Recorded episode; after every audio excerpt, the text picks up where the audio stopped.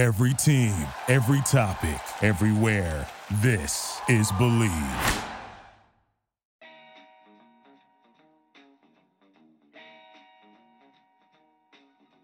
Hello, everyone. Welcome back to another episode of Believe in Betting Chicago. My name is Joey Christopoulos. Today's episode is brought to you by betonline.ag. And the Super Bowl, it's right around the corner, the championship weekend. It's only a couple days away. And if you're looking for a place to bet on any of the sports that's going on right now, betonline.ag is the best and only place to lock it in. They got game spreads, totals, team player, and coaching props, even a live betting app BetOnline gives you more options to wager than any place online, and there's always that online casino as well. It never closes. So head to betonline.ag today and take advantage of all the great sign-up bonuses. Again, that's betonline.ag and sign up today. BetOnline, your online sportsbook experts. Ladies and gentlemen, thank you for coming back into the pod today. It's championship weekend. The Chicago Bears are not involved, but we do have four very talented teams with some really interesting quarterback storylines coming up this weekend. So, Betting Chicago is here to give you all of our favorite props, lines, and maybe great projections. So, it's time to bring back a guest who's been on here a couple times before. He's a returning champ. He's the host of Believe in New York Football. It is Steven Rodriguez. Hello, Steven. How are you, man? Happy to be back, Joey. Thank you for having me back. I must be doing something right. I didn't know what I've been doing right, but I'm glad to be here and. Um, thanks again for having me, man. I love cutting it up with you, man. And maybe towards the tail end, we'll kind of delve into the, uh, without getting too triggered, maybe our uh, New York Giants and our Chicago Bears offseason, what we're going to do, what we could perhaps do to make our team better and get back into the playoffs. We're not going to solve all the answers today, but we're going to try the best we can. Well, at least your team made the playoffs. At least you got that to hang on to. They didn't exactly do anything when they got there, but they made it. And that's all that matters. Hey, next season, let's make it 10 seats. Let's just open it up let's just yep. open it up. Let's make it happen. But let's dive into this weekend's games. Um, I don't know about you. I put a little, uh, put a little money down on a couple of these games. You know, three of the four games hit the under, which was uh, a bit of a surprise on my end. What was your takeaway from this past weekend? Any of the lines kind of maybe didn't go the way that you thought they would, and you know, just what's your take on the final four? So Joey, I don't want to toot my own horn here, but people could check me out. I don't normally don't plug the show, but it's Believe in New York Football. We don't have betting in our title, but it's primarily my focus.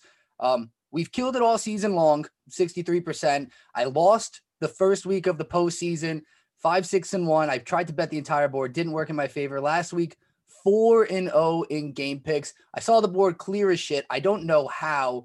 Um, I was a little worried. So I'll, I'll, get you caught up on just my take with everything. I've been riding with the Bills. I've had a future on them since probably late November. I put money on the Bucks early into the season as well, both at about 17, 18 and 1. So I've pretty much played those teams. Obviously, they both won last week.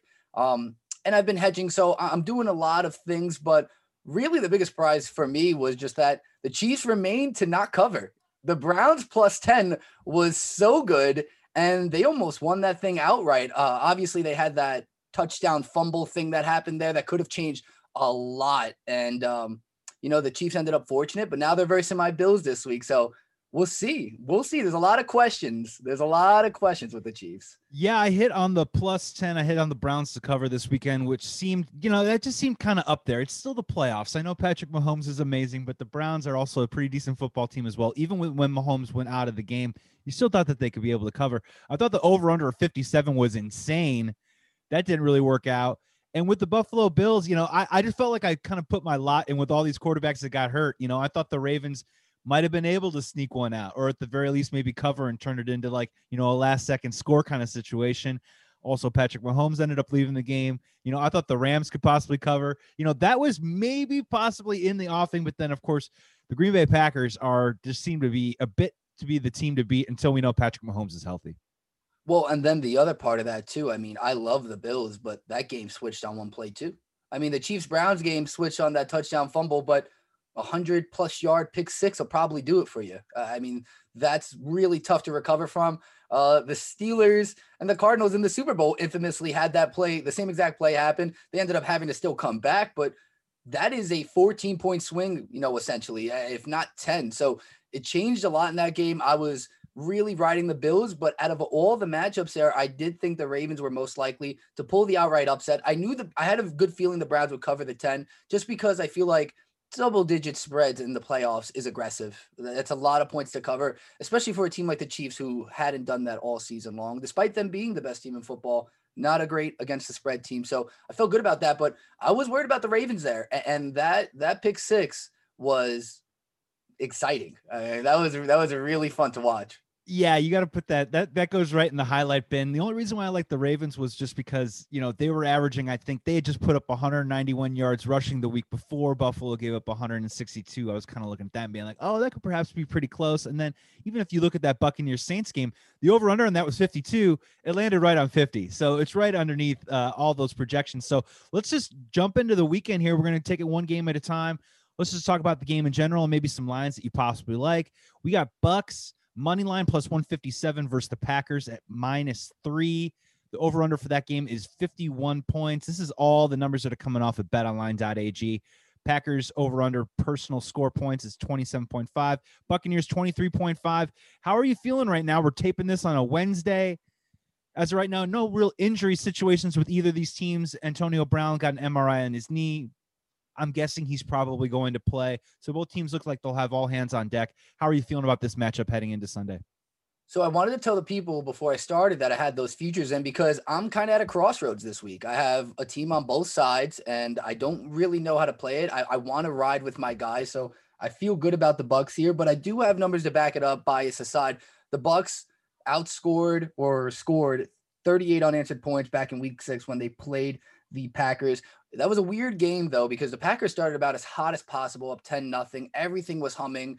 Uh, uh, Aaron Rodgers had a rushing touchdown that got called back, and everything kind of went downhill after that. Uh, he did like the three hip thrusts uh, that they do in Key and Peele. It was great, an, an infamous moment I always remember because things went downhill after that. So the, the big thing in that game was the fact that the Bucks ran the ball, which is a way to beat the Packers. Uh, you saw with the Vikings, and they played really, really good defense. And they did that last week against the Saints. I thought that would be a difference maker, but I want to take that with a grain of salt because the Packers just look absolutely unguardable right now.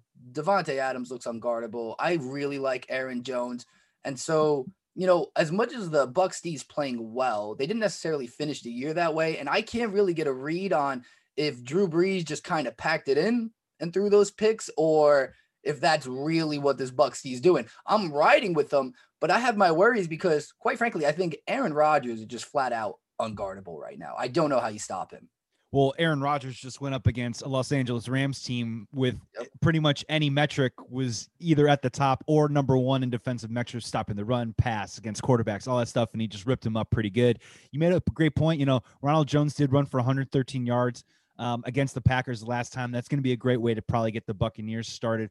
But again, this Buccaneers defense, they've given up 22 passing touchdowns over their final uh, nine regular season games. You know, they're pretty good against the run. But again, you know, this is Aaron Rodgers that we're talking about. And I'm, and I, uh, what was funny was I went back and because the Bears played the Packers at the end of the season. So I started like going back and watching film and being like, let's go back to the games the Packers lost. And I'm not saying that we're going to drop and Xerox the blueprint, but let's just see if we can get a couple crumbs here. And what I did notice in that game is after they got up 10 nothing, Tampa Bay started blitzing up the middle. They've got really they got great speed at the linebacker position. Derek White, who came back last week, had an interception. He looked pretty good. So what they did was they kind of blitzed him up the middle. And for whatever reason, you're like, you can't blitz Rodgers. For whatever reason, that kind of heat made him account for it. And all of a sudden, he started kind of looking for it up the middle. And then they started sneaking backdoor blitzes on him from the side. So it kind of brought his peripheral, it narrowed it a little bit just to the front of the field. I don't know if they're going to be able to replicate that again there's this whole scenario here where you're like, okay, maybe the Buccaneers can get the run game going, can get Ronald Jones going. You know, Gronk had a pretty decent game against the Packers last time. But my question for you is can the Buccaneers score enough to keep up with this Packers team? That's the question I can't figure out. I think they can. And here's and this this is a very non-analytical sense here. But I'm used to the Packers disappointing in big games. I'm used to it. I'm a Giant fan. I've seen them do it before. Last year, I had Chiefs Packers the popular pick for everybody this year. I thought it would be last year, didn't happen. What happened when they made it to the NFC Championship game? They let up 200 rushing yards and got absolutely blown out at home. So I have my worries about them in big moments, but I don't have worries about Rodgers. But you're right. You're right. I think the key to this game is getting that pressure on Rodgers. Now, that's easier said than done. He looks mobile. He's healthy. So he obviously scored a rushing touchdown last week. He can do some things with his legs. He kind of looks spry like he used to you know, back in the day. He looks in MVP form. He might even win the damn thing, or I think he should win the damn thing this year. So, you know, he'll be able to extend the play and make plays. So that'll put some pressure on that Bucks secondary. but I think they can do it. I I am a big fan of this Bucks front eight. I mean, I love it. I'm envious of it. I mean, when you think about them adding Suh and they already had Shaq Barrett, who's not even doing what he did last year, and he's just in their back pocket. Devin White's a freak. Lavonte David. I, and Devin White is a guy I followed since his college days in LSU. And I wanted the Giants to get him a lot. They ended up drafting a quarterback at six. Now Daniel Jones. And the Giants would never draft a linebacker in the first round. Sorry for bringing them up. I could almost never make it. I can almost never make it through a show without talking about how I get disappointed as a defensive guy uh, in the first round with the Giants. But so I've been a big fan of his, and you know he's been very under the radar. I think he's one of the best linebackers in the league. He doesn't get the accolades for it. Still very young, um, but you saw it last week. Great coverage skills. So here's here's the trick to winning this game for the Bucks, though. You got to make Rodgers make a mistake, and that's where I'm worried. He doesn't do it. He doesn't make mistakes. He threw a pick six. That was the Bucks' first touchdown the last time they played. I don't know if it'll be to that extent, but if you do get those turnovers, you have to turn them into at least touchdowns. I don't think they could turn it into field goals. Last week they did a very good job at that with the Saints, and I think they're going to have to do it again. Whether they have a pick six or not, I think they're asking for a lot out of that. But you have to make Rodgers make a mistake. I have no idea if he's going to do it in terms of a um, an interception, but maybe you get a fumble, maybe you get a bad snap, but you got to capitalize on that and then turn it into points. Because if this is a shootout, I love Tom Brady, but I'm I'm taking Rodgers in a game like that without a doubt. Yeah, I'd love to take, you know, old Tom terrific. I would love to take the go to as well. But even last week against the Saints, there are still drives where just like, God, it doesn't feel like that him and his receivers are on the same page. You're saying to yourself, man, I need a huge Mike Evans game right here. You know, I I, I did I just remembered too as well. I believe it was the David Tyree Super Bowl. Didn't you guys beat Favre?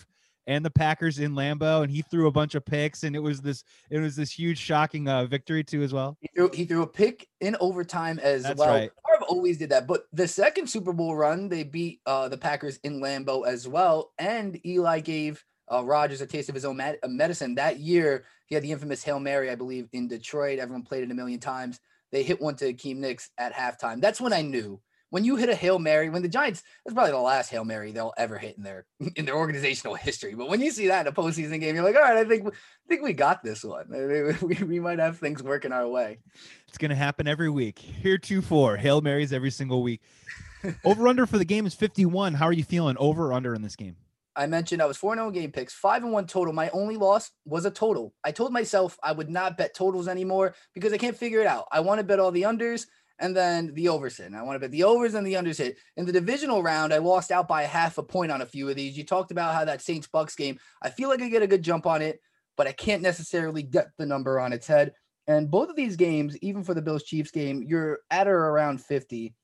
For this game, I think of the two, if one was more likely to go over, I would say it would be Bucks Packers, just because you have certainty with both those teams. There is no uncertainty, even you know with the Chiefs. There's Mahomes, and I know their offense is explosive, but even in the last time those two played, relatively low scoring. Um, to beat those teams, you're gonna have to run the ball. I wouldn't be surprised if Tom and the Bucks get the ball first and try to open it up and attack that uh, Packers secondary because the Packers D isn't a world beater by any means. Uh, I don't. They're good. I love Jaire Alexander, but they're not again world beaters. And the Bucks have a plethora of weapons. And then the same thing on the Packers side. I mean, I think they'll just air the shit out of the ball. So I like the over. I would take the over. It's not my best bet, but you know, if there was one of these two games more likely to hit the over, I would probably put it on this game. Yeah, it's in that tricky place where I think Vegas knows they're going to make a lot of money on this number this weekend. You know, they're, going to get a 27 to 23 score and they're going to go, thank you very much. I'm with you though. Push.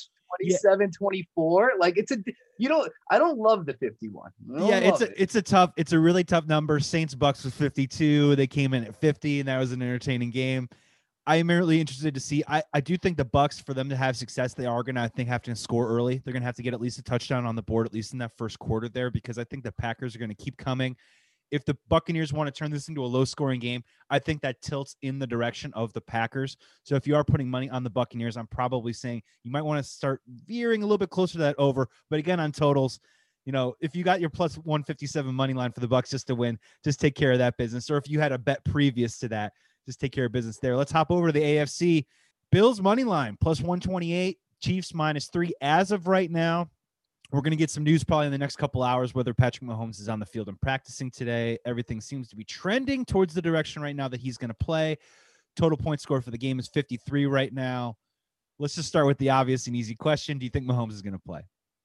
I think he will. Uh, from the news I heard yesterday, he was making huge steps through the concussion protocol, but I'm not 100% certain it's all the concussion. So that's what I'm worried about. I, I think when I look at this game, and I've been a big Bills guy, like I said, I, I put money on them very early on. I had Josh Allen win me multiple fantasy leagues.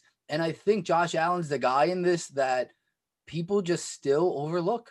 I think he's still overlooked. He's not going to get the credibility. He'll finish probably third place in the MVP voting, and he's just not going to get the respect because he's not a Mahomes, he's not a Rodgers. But I think he's that good this year. I really, really do. And 100% Josh Allen playing with Diggs the way he is right now in that chemistry against the Mahomes. I love their offense best offense in the league, best team. But I'm just saying, 70%, 75% Mahomes, even with his little gallop. I don't know. I like Josh Allen. I like Josh Allen and what he has to do. I want the certainty. I know what I'm getting out of Josh Allen and Diggs. With Mahomes in this team, I don't know. I mean, he was hobbled. I don't know how his foot's going to be. I think he's going to suit up. But for me, it's like the concussion's one thing, but what the heck is even going on with, with his toe? I know there's a toe injury there fascinated to see how the Chiefs attack this game. They played each other in week six. You go back and look at that, that was the game when the Chiefs took the ball out of Patrick Mahomes' hands, ostensibly, and gave it to, you know, Clyde Edward Helaire. He racked up 161 yards, and they just ran the ball, ran the ball, ran the ball, ran the ball, and that's how they beat the Bills. I'm curious, with a banged up Mahomes, are they going to try and do that again? Is that going to work? And if they do try and do that again, and if they don't quite have the same success, that is a huge advantage for the Bills. I'm totally with you in this game. This is Josh Allen's game to win or lose. They only put up 32 rushing yards last week. The whole Zach Moss injury has been a huge, you know, ding to their running game. You know, can you give the ball to Devin Singletary 20 times and, and actually win a football game? Not so sure about that. So this is going to be in Josh Allen's hands, trying to find Cole Beasley. Stefon Diggs scored a touchdown against the Chiefs in week six. You know, I, I think you might see a little bit of uh, you know, a little bit of Knox at the tight end position. I like but, Gabriel Davis too. And, you know, not to cut you off, Joey, I just want to jump in. So the reason I love the under is everything you just said. I think you made really, really good points. And not only did Clyde go off, that's how you beat the Bills. And that's something we talked about. You even mentioned it with the Ravens game. You got to attack them through the run game. If that's happening and the Bills are going to try to set up that run game themselves, again, the total in this game was 26 to 17 the last time they played. It was sloppy, but they wanted to stick to the run game. They came out against the Browns last week, the Chiefs did, and they did the same exact thing. They also hit the under there. 53 points in this. I like the under for the team total of the Chiefs at 28 and a half. I think 28 is probably the mark. I can't really see more than that, especially with Mahomes' concerns. And I would rather the under in this game, just based off everything you said. I think just hearing you say it just like confirmed it in my head that I think it's going to be a lot like we saw it in that first meeting. I think both these teams are going to try to run the ball because, quite frankly, that's the best way to attack both these defenses. I think the Chiefs have a very good secondary. It's more their in the box stuff that they have issues with. And that's why the Browns are trying to capitalize on that last week with that as well and it's crazy. I don't think that it's necessarily like the biggest issue, but I think it's going way under the radar right now. Is Clyde Edwards Helaire going to play? I think that's a huge X factor right now. I mean, Darrel Williams filled in, I thought, pretty admirably last week. He was running hard, but nothing that was like beating the edge the way that Clyde Edwards Helaire can. Lev Bell was completely non existent. I mean, what they maybe target him just one time in that game. So I know Mahomes, everyone's just wondering, can he play? If they play, they're going to be in great shape. But it's kind of an underrated little keep an eye on whether you know Edward Helaire can be out there because he I think he had his best game as a pro against the Bills. Uh, 166 yards, definitely his career high, and it's a huge, huge factor. But I think though you saw that they were reluctant to not give the ball to Lev. They believe in Darrel Williams. He's a system guy. He's been there a while. They're gonna give him the touches, like against the Browns too. You saw they opened the game doing it, and for them, especially if Mahomes is hurt, that's only going to benefit their offense. If they open the game and try to run the ball, you're going to allow Mahomes have more options in the play action game if he's limited to the pocket. But that's going to be the biggest thing for me. Can he move? He was hobbled. He was getting more hobbled. He still scored a rushing touchdown. He was still able to expand some plays. That's what we're used to with Mahomes, like we talked about with Rodgers, a spry guy who kind of just sling it and just is unguardable for defenses because he can extend the play. And you can't you can't play defense for five seconds in the secondary. Not when you have Kelce and Hardman and Hill to all worry about. So if they if he can't do that, it's vital for Darrel Williams to get involved or Lev, whoever they use, because it'll then help them feed off play action and get those guys more involved downfield without Mahomes having to extend the play and doing all those things with his legs if he's hurt. That's a great point. That's going to be absolutely crucial. The Buffalo Bills, they gave up the sixth most fantasy points to tight ends this season. And when Kelce played them in week six, he had 65 yards, but he had two touchdowns. So he found the end zone against them. So that's going to be something that they're going to have to account for. And guess what? Travis Kelce, he's pretty damn good. So, yeah. final thoughts on this here. I mean, it seems like you like the Bills. So it sounds like you probably just like the money line. If for whatever reason, you know, Mahomes comes out, he's active. Can you see a scenario where this line gets pushed to like four and a half, five, or do you think it's probably going to stay right where it is at three?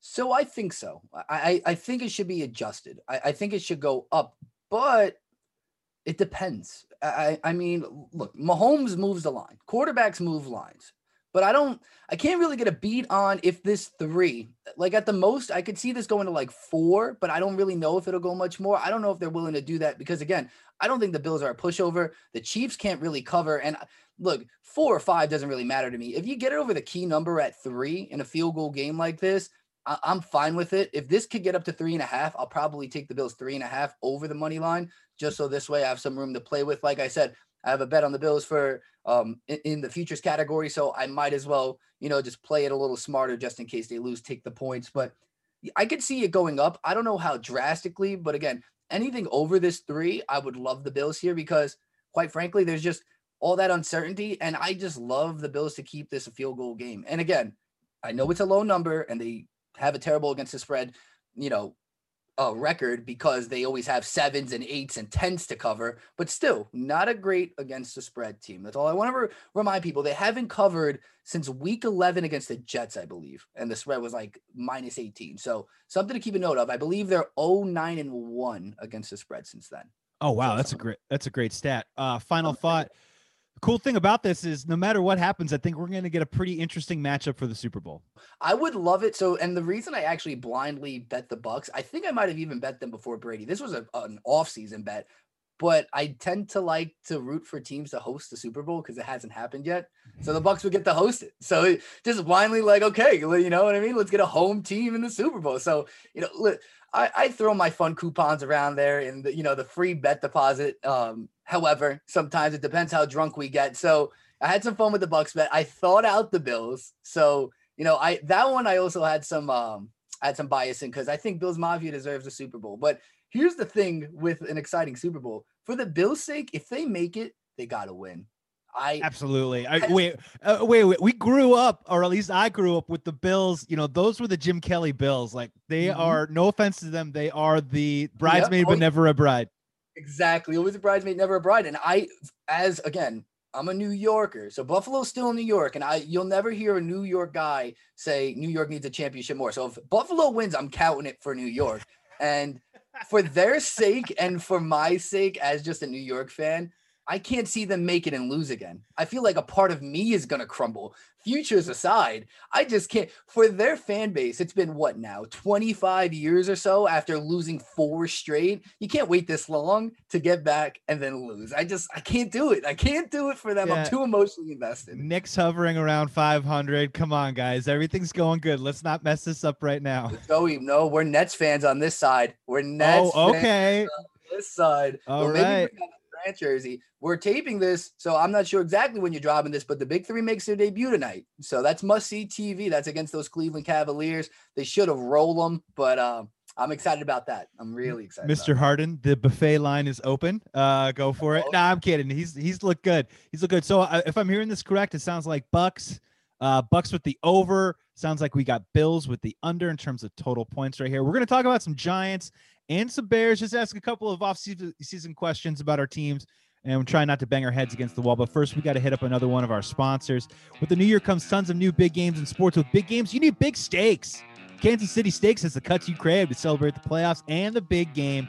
So visit kansascitysteaks.com slash game day. Save up to $25 on combos that are perfect for game day. Plus, get free shipping with the code BLEAV. That's right, BLEAV. That's Believe at checkout. Try out the snack pack combo featuring small plates with big flavor like mini beef Wellington, steak burger sliders, mac and cheese melts, and I don't know, Steven, do you like maybe some shrimp wrapped in bacon? It's all there with Kansas City Steaks. Every order is flat, flash frozen directly to your door. Satisfaction guaranteed on your money back. Basically, every cut of steak imaginable, plus appetizers, desserts, barbecue, and so much more. Again, so head to kansascitysteaks.com slash game day and use B-L-E-A-V, B-L-E-A-V, that's Believe at checkout for free shipping. Kansas City Steaks, big games, big taste, big steaks. Coming back to the pod right now, just got a couple more minutes left with Stephen Rodriguez from the Believe in New York Football podcast.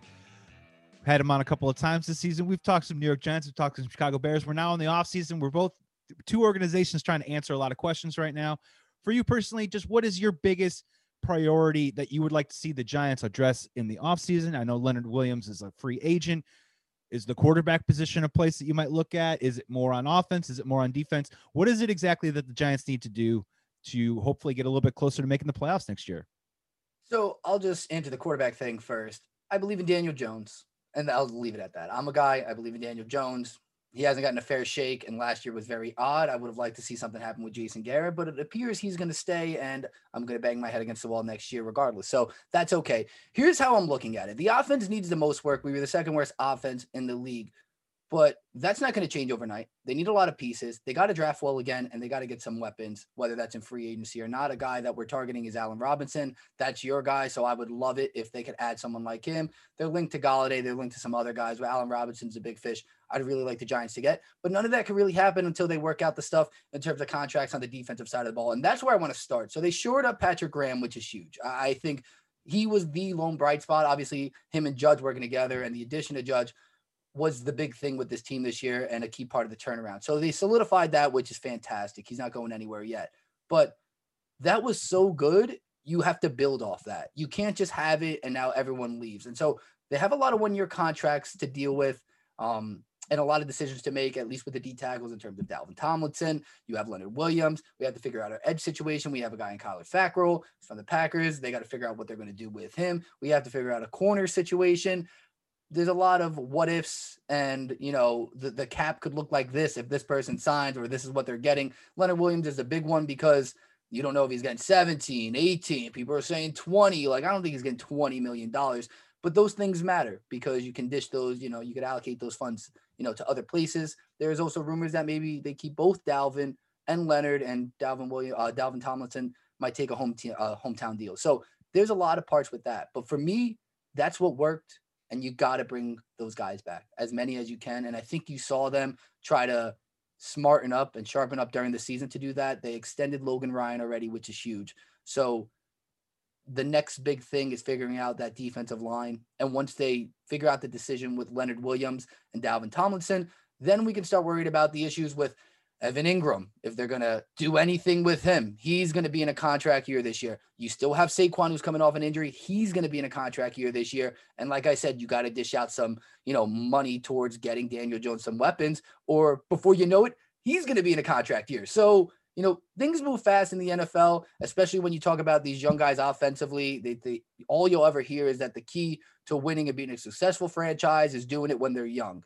And so this is the window. The defense is there build off that and make your decisions offensively. But if you ask me, Evan Evan Engram needs to be thrown into a dumpster, yeah, shut, and then put onto a ferry or a boat of some sort in the Hudson River here in New York and just shipped to wherever Madagascar. Never want to see him again. Just never in in blue again, please. yeah, podcast listeners couldn't see the face that I made when you brought up Evan Engram look, he's the guy. He is that classic guy that journalists fawn over because wait and see. He'll go to a new team, and in the preseason, whatever the primer that the journalists will write up, he's going to write the most glowing.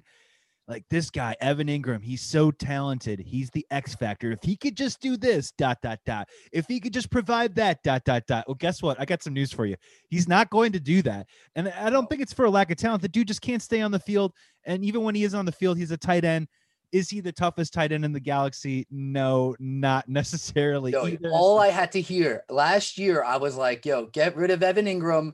They're like, oh, we got to see a full season. I haven't seen it since his rookie year. Well, guess what? We saw a full season. He can't catch. He causes turnovers as a receiver or a tight end. He can't do either of those positions better than the other. Can't block. Like, I what is what is his point? And then the Giants are at 11, and someone they're linked to is Kyle Pitts, and everyone says they don't want another, you know, Evan Engram type. But like, truthfully, I would have no problem with it because at this point, it's like if we if we ship Engram out and can get anything for him, mind you, he's our only offensive Pro Bowler. I have no idea how. I have no. He's caused eight interceptions. He's he's resulted. I've seen a plot graphs of the amount of points he's caused the Giants to leave off the board this season. So if you can still get rid of him, how there's any value for him is beyond me. But if you can, there's uh, there's opportunities to like quickly fill it in and change things up. But I have no idea if they're gonna because the front office loves him, and, and just like Jason Garrett, I'm terrified. That's when guys. Uh, that's when guys on other teams vote for him because they're like, "Oh, he really helped us out this season, so we're gonna cast a vote for him." Yeah. I wanted to ask you too, in terms of the uh, the first round, as you said, you got the 11th pick coming up. We're talking wide receivers and Allen Robinson. Uh, you know, I don't know if DeVonta Smith is probably going to be there at 11. That doesn't look like that's going to happen at all. But there, there's a deep class of wide receivers coming up. So tight end, wide receiver, offensive line, defense, you know, first round. I know we haven't really do- dove into it yet too deeply. It's a ways away, but if you had your preference, where, where should the Giants be targeting? So yeah, I I mean it, it's funny. Once upon a time, I thought the Giants would make the playoffs, and DeVonta Smith still hadn't scored three touchdowns every game he played. And I thought maybe you know while Jaylen Waddle was healthy and he'd be the guy everyone wanted from Alabama, they might get DeVonta Smith later in the draft. Well, that's definitely not happening now. He should make it out of the top ten, but I do think the Giants are in a very good spot at eleven. Now, ideally, if DeVonta Smith is the first wide receiver taken, which doesn't look like it might even be the case because Ja'Marr Chase is still there.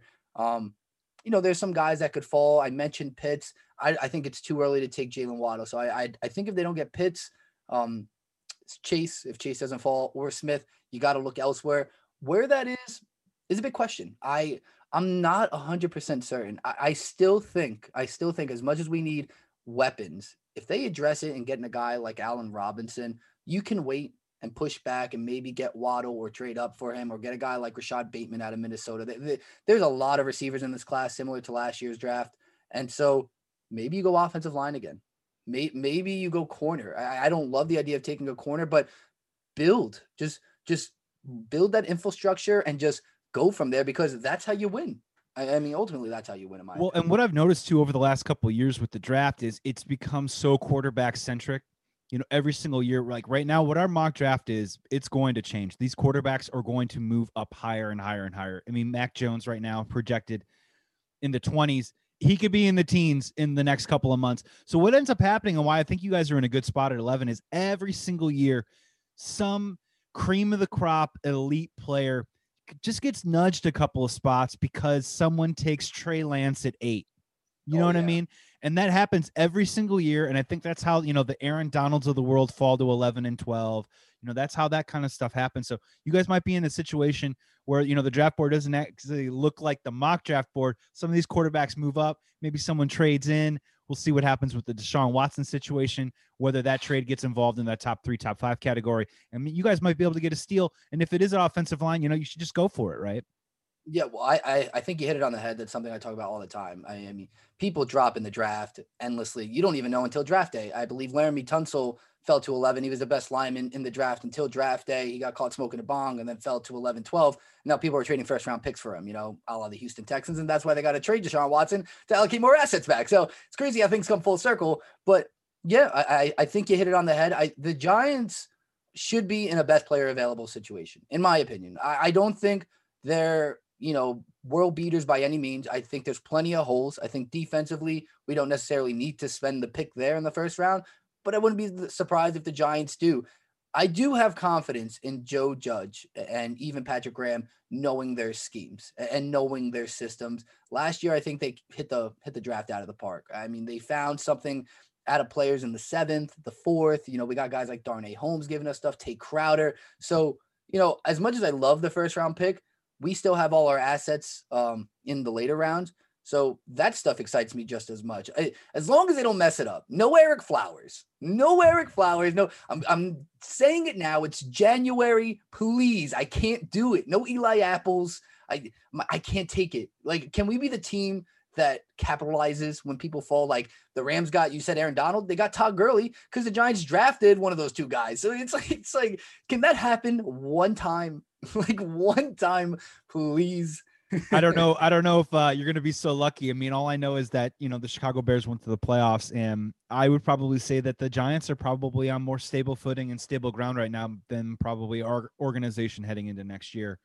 And it's funny how it works, you know what I mean? And it's just going to be a matter of what you know. What are what are the Bears going to do at 20? Who knows? What are, What are your thoughts with? I mean, I mean, because they're bringing back Nagy. So obviously, with my thing with Nagy is that it's always been Mitch's fault so Mitch is obviously probably going to be the first one to go. Like, I, yeah, he he's gone. So it's always been Mitch's fault, and it's a shame because I think he had balled out at the end of the season for you guys. Even in that playoff game, I, he didn't drop that pass in the end zone. So I I do think Mitch got a bad rap. I'm not saying he's great, but he got a bad rap and from the get, and it's because of the Mahomes and the Watsons in that draft. He he was just, and they traded up to get him. He was set up for failure from the Bears from the beginning, in my opinion. So, I mean, what are you, what are you going to do there? I mean, are you looking at trading up to get a quarterback, or what? Is, what is the answer? What, uh, so what we only have we only have so many doors that we can open up. I mean, our salary cap is pretty screwed.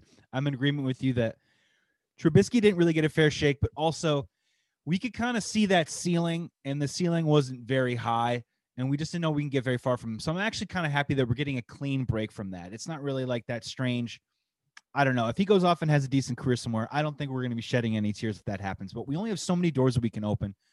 You know, door number one is the obvious one that everyone talks about.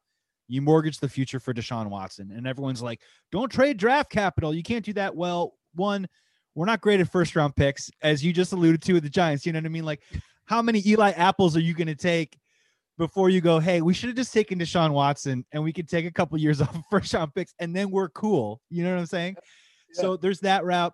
Moving up in the draft makes me super nervous because again, this is the guy who had the hands on the wheel when he decided Trubisky was better than Watson and Mahomes. So going up, and I don't even care who it is. If it was a Trey Lance, if it was a Zach Wilson, I think Chicago Bears fans in general would immediately be skeptical. The other one is the scary one. The third one is that they do nothing. They roll with Nick Foles and they just they just hope that they're seven and eight, seven and nine, whatever it is, and they move it on. The other one is, which I think could possibly be pretty likely, is they look at it and they go, "Hey, we're pretty screwed, but we still have a guy named Khalil Mack on our team. He's got two or three good years left. We still have some talented pieces on defense. The pieces that we do like on offense, there aren't many, but they're very young. So they go out and they do like the, they do the Matt Ryan for a fourth rounder um, I don't see Matt Stafford just because it's in division. I know that's been rumored a little bit, but I'm kind of looking at a guy like a Matt Ryan comes in and he goes, "Hey, we got we got two years to be competitive and be a little bit better. Hopefully, maybe we can draft our young quarterback at that time and sort of usher it in and be a, a stable place." Bears fans don't really want to hear that because it sounds like you're just kind of like, you know, the wheels are just turning in the mud, which it kind of what it is. But unless we hit Watson that's pretty much what I think the Bears are dealing with moving forward. And that's a very unstable place.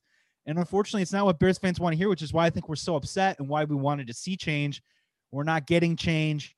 And, you know, until honestly the pandemic clears up and everything, I don't know. There's going to be some organizations that aren't going to be willing to put their chips in the middle of the table until the, you know, until the skies clear a little bit and we get back to not normalcy, but, you know, fans in the stands you know, the same way that we consume our sports gets a little bit closer to what it was. Well, it's a big part of, you know, them making money, at least ownership. You know, Uh, here's my issue with the Bears, though. Matt Nagy, fine, but Ryan Pace, like, I'm very surprised. I'm very surprised by that more than Nagy. I, because like I've seen the like I cover the Jets on the New York Football Pod, so I'm I deal with organizations that are just like caught in like a trance of just like this guy eventually will figure it out. He knows offense. It's like, well, he can know offense, but it doesn't mean you're gonna have a winning team, you know, with him as your head coach. So Ryan Pace is more of the baffling thing because it's PTSD. Him trading up, him doing anything would be terrifying. I think Bears fans almost want them to do nothing, but they need them to do something. So you had a bit of a crossroads there. Um, but you do have a lot on that defensive side of the ball. I think you got to restructure that offensive line. I think that's a big thing too with the Bears. I I felt like that offensive line struggled a lot this year, um, at least from what I was accustomed to seeing. Because the name of the game for them at this point, regardless if it's Nick Foles or not, is going to be run the damn ball. I mean, the Bears Bears gonna have to run the ball, whoever the quarterback is. I would be surprised if you got someone like Zach Wilson. Uh, he looks exact. He would be the like the mimicking version of Mitch Trubisky. Like keep Mitch Trubisky if you're going to take. I love Zach Wilson. I think he's a great prospect, but I don't think like, he's a. Fr- I don't think he's a franchise changer. I, I don't like the whole thing too, where he's just suddenly gotten good over the last year. You know I mean I yes. we just we need a little bit more of a baseline. I'd actually be cooler with a guy like like a Mac Jones than probably like a Zach Wilson. I mean, that's to be real with you. In terms of the offensive line, what they did was they had four. They had a couple of like fifth rounders, sixth rounders become starters when we mm-hmm. went twelve and four, and then the GM Ryan Pace thought he was really smart and he just gave them money under market value. But the sixth rounder was like, hell yeah, I'll take that money. And now they're now it's a sixth round offensive line. And you know that's why saying? you're in cap hell. That's why that's why you're saying you have issues with the cap. That makes a lot of sense. I yeah, I, I haven't followed it that closely. So that adds up. The other thing too, I was gonna note, I think a team to a quarterback, this, this has nothing to do with the Bears or the Giants. But I really like because you mentioned Matt Ryan to get traded to the Bears. I see him moving because I've been talking about this for months.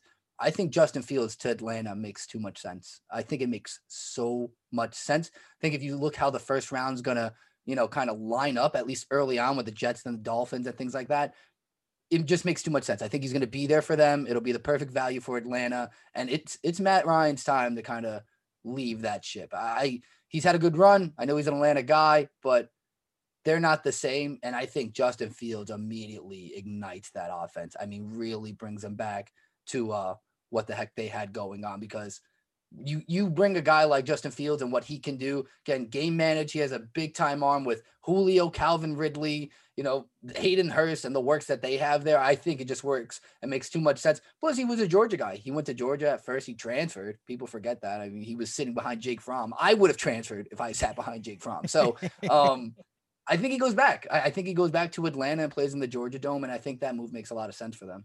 That's a great call. I can definitely see that being an awesome fit. A lot to figure out too. You know, the Jets are maybe looking at a quarterback, but maybe they're trading Deshaun Watson. You know, maybe the quarterback where those guys are going to slot into this NFL draft is totally up in the air, and plenty of time to talk about it for sure.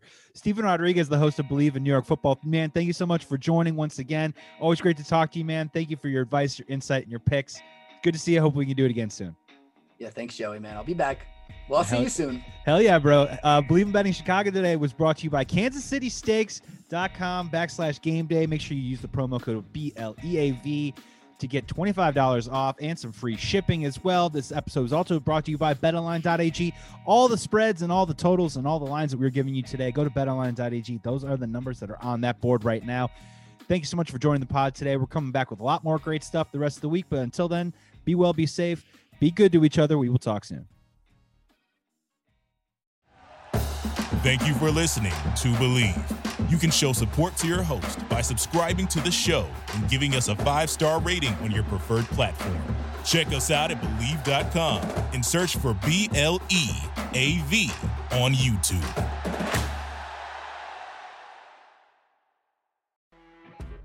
You know, when you're listening to a true crime story that has an unbelievable plot twist that makes you stop in your tracks? That's what our podcast, People Are the Worst, brings you with each episode. I'm Rachel. And I'm Rebecca. We're identical twins who love true crime cases that make you say, didn't see that coming, and we hate the people responsible for them. Listen to People Are the Worst now on Apple, Spotify, or wherever you get your podcasts.